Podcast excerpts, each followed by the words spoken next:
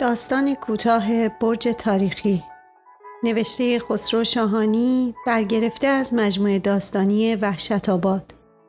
با صدای زهره هاشمی تهیه شده در پادکست قاصدکشنو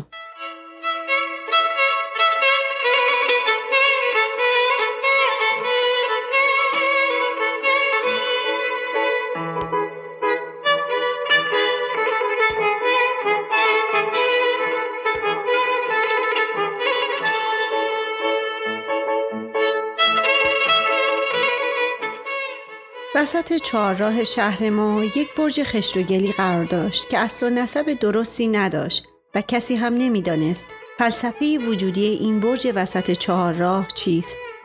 ارتفاعش تقریبا به 25 6 متر می رسید و سوراخهایی که در قسمتهای بلند برج وجود داشت نشان می‌داد که در قدیم این برج جنبه دفاعی داشته و اهل آن قریه و آبادی که بعدها به صورت شهری برای ما درآمده بود در مواقع جنگ با دشمن از این برج استفاده می کردن.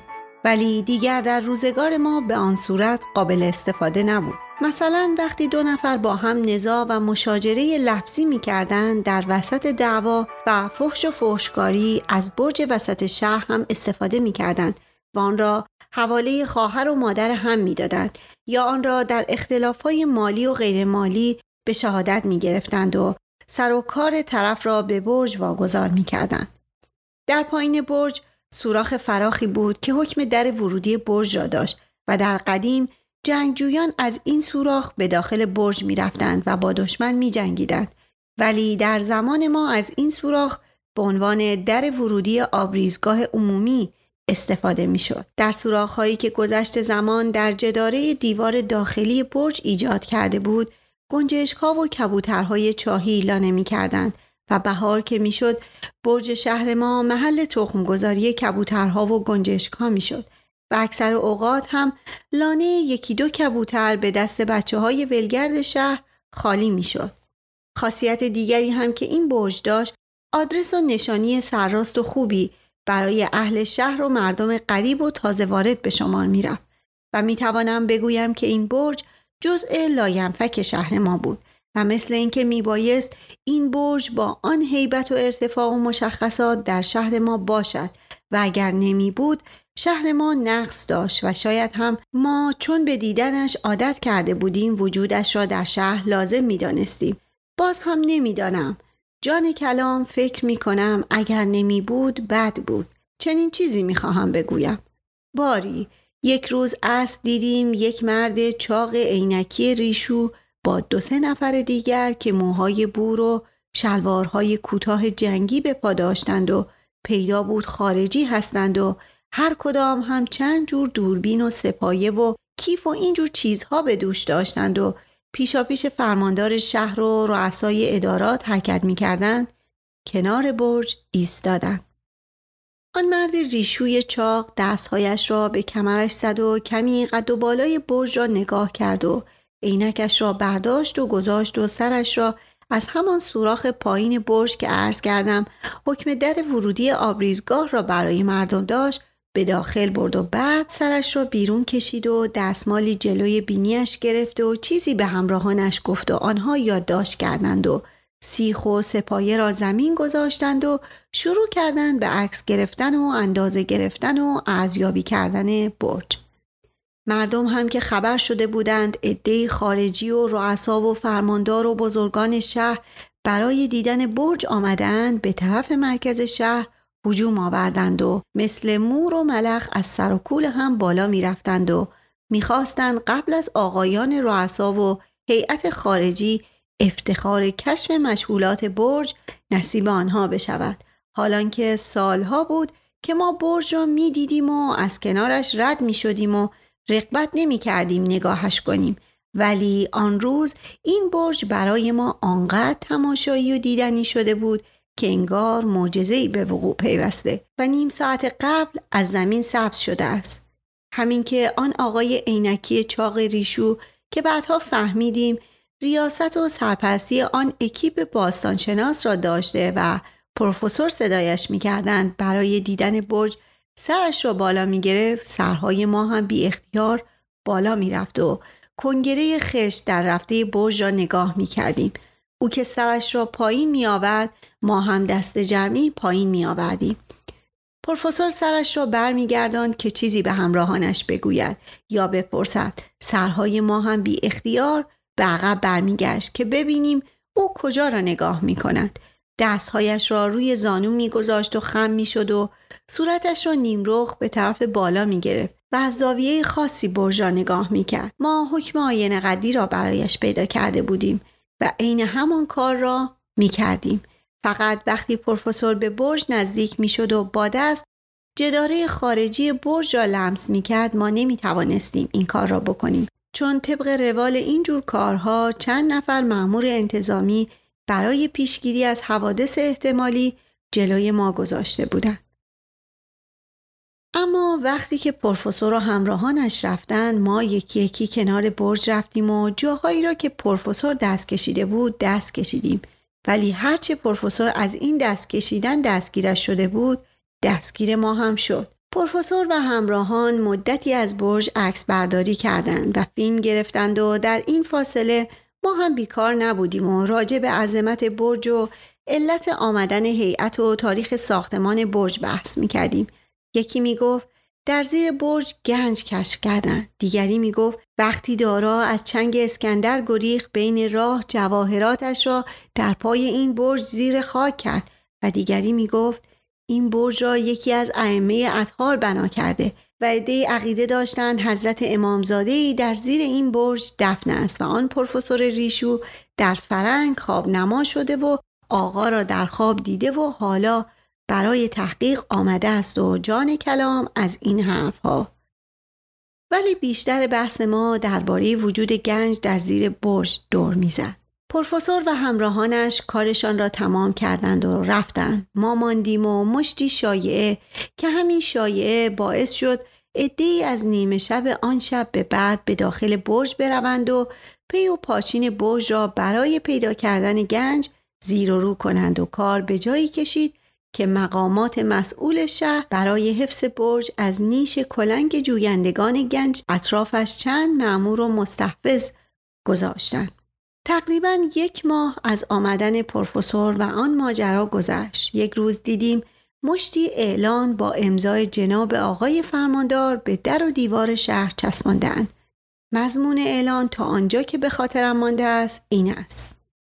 مردم قیور و شرافتمند شهرستانه از آنجایی که حفظ آثار باستانی که نمودار افتخارات ما در گذشته می باشد وظیفه فرد فرد ماست این فرمانداری اقدام به دعوت یک هیئت باستانشناسی جهانی نمود و در بازدیدی که در تاریخ فلان از برج وسط شهر به عمل آمد معلوم شد که این برج از افتخارات دیرینه اجداد ماست که تاریخ بنای آن به زمان دانیال پیغمبر می رسد و بر یکایک ما لازم است در حفظ و حراست و بزرگ داشت این برج افتخار بکوشیم.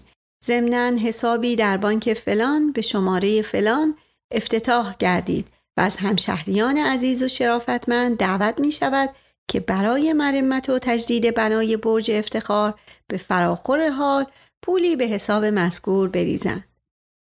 از آن روز به بعد نظر ما نسبت به برج عوض شد و حرمتش را داشتیم. در موقع دعوا دیگر به خواهر مادر هم حوالش نمی‌دادیم.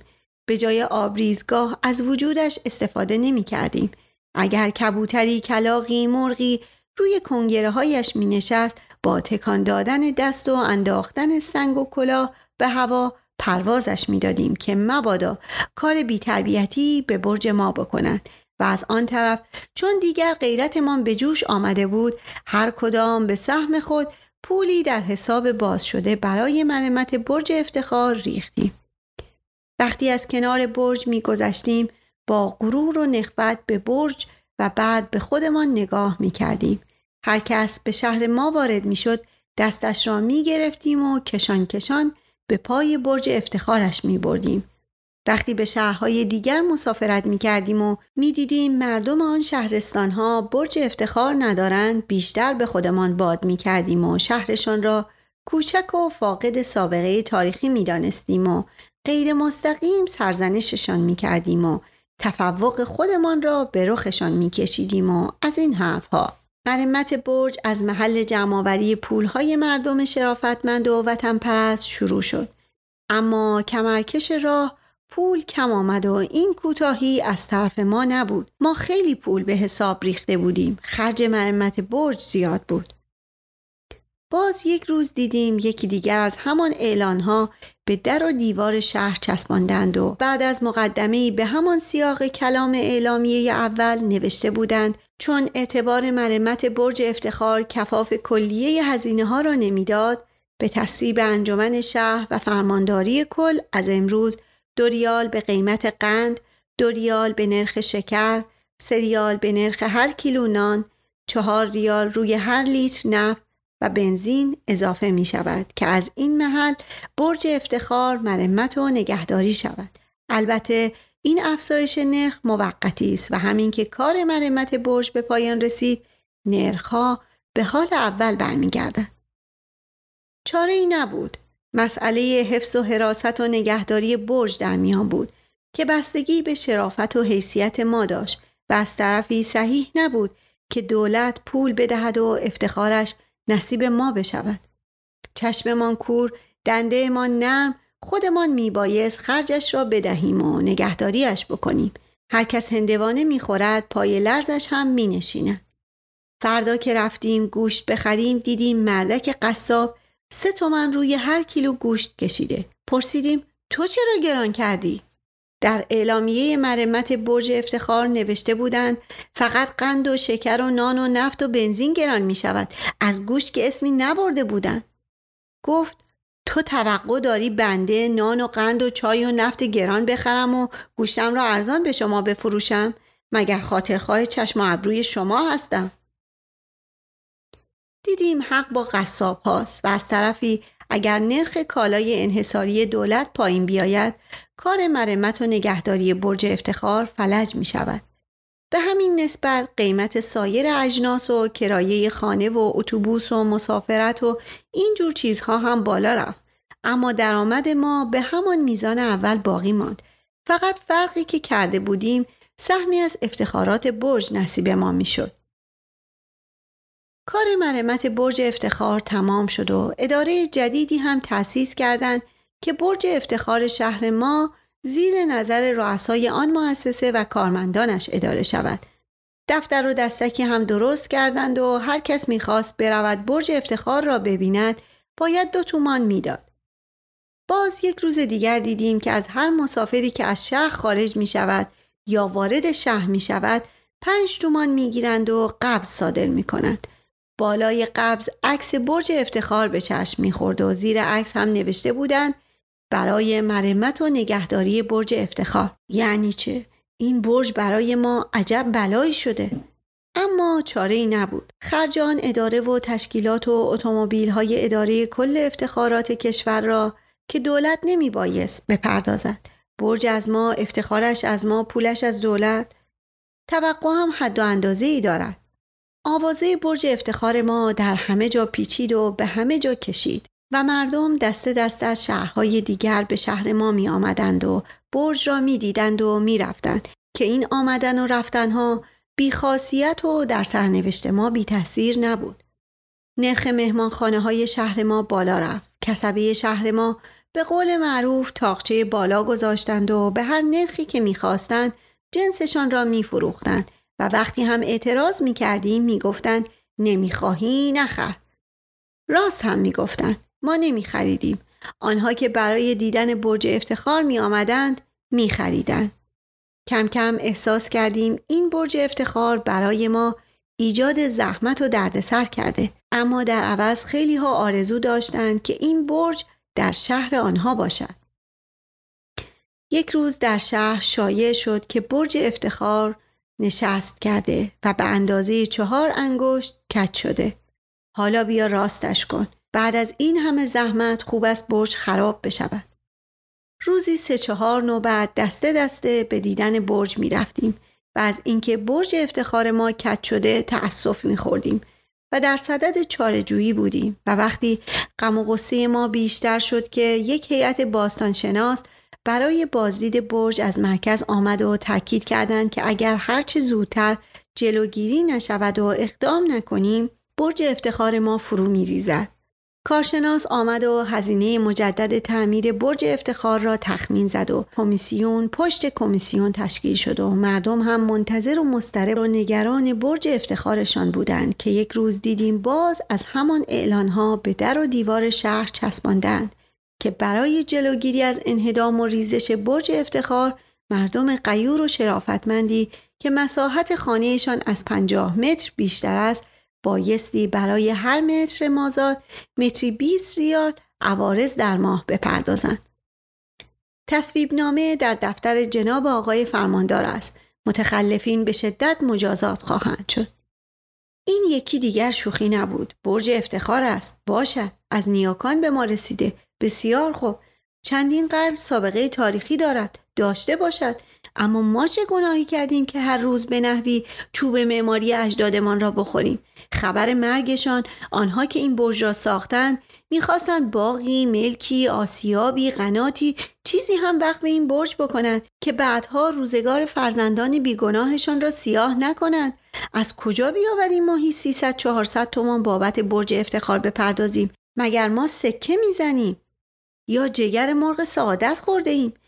جمع شدیم و عدهای پیش افتادند و رفتیم مقابل فرمانداری و به اصطلاح تظاهرات کردیم که ما این پول را نداریم بدهیم و افتخار این برج را هم نمی‌خواهیم. مال خود شما.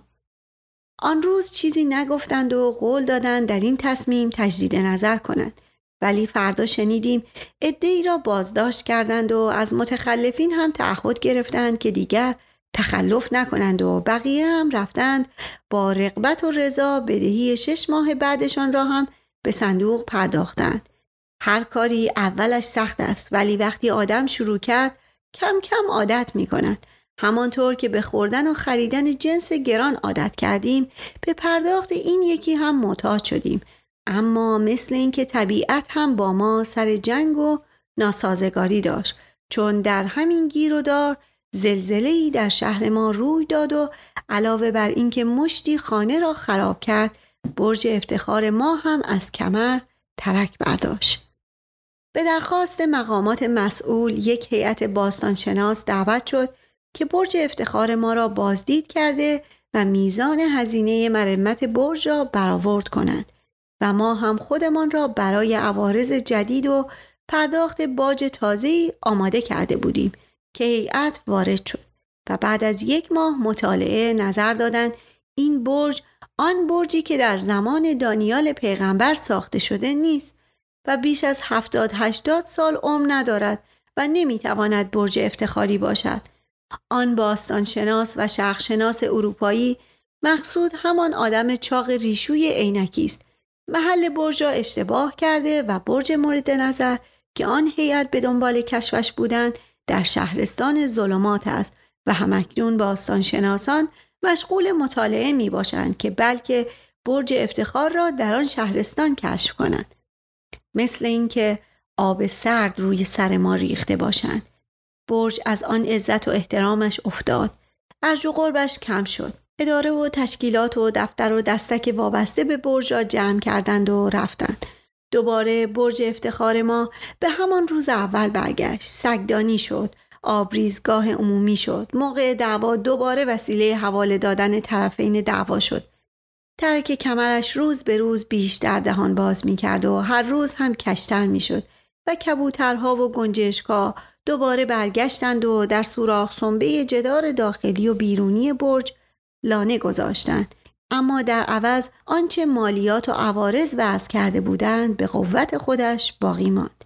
هنوز هم می دهیم دولتی و غیر دولتی که در پرتو وجود برج افتخار بالا رفته بود به همان حال باقی ماند. دیگر نمی‌دانیم. باستانشناسان و خاورشناسان موفق شدند برج افتخار را در شهر ظلمات کشف کنند یا نه.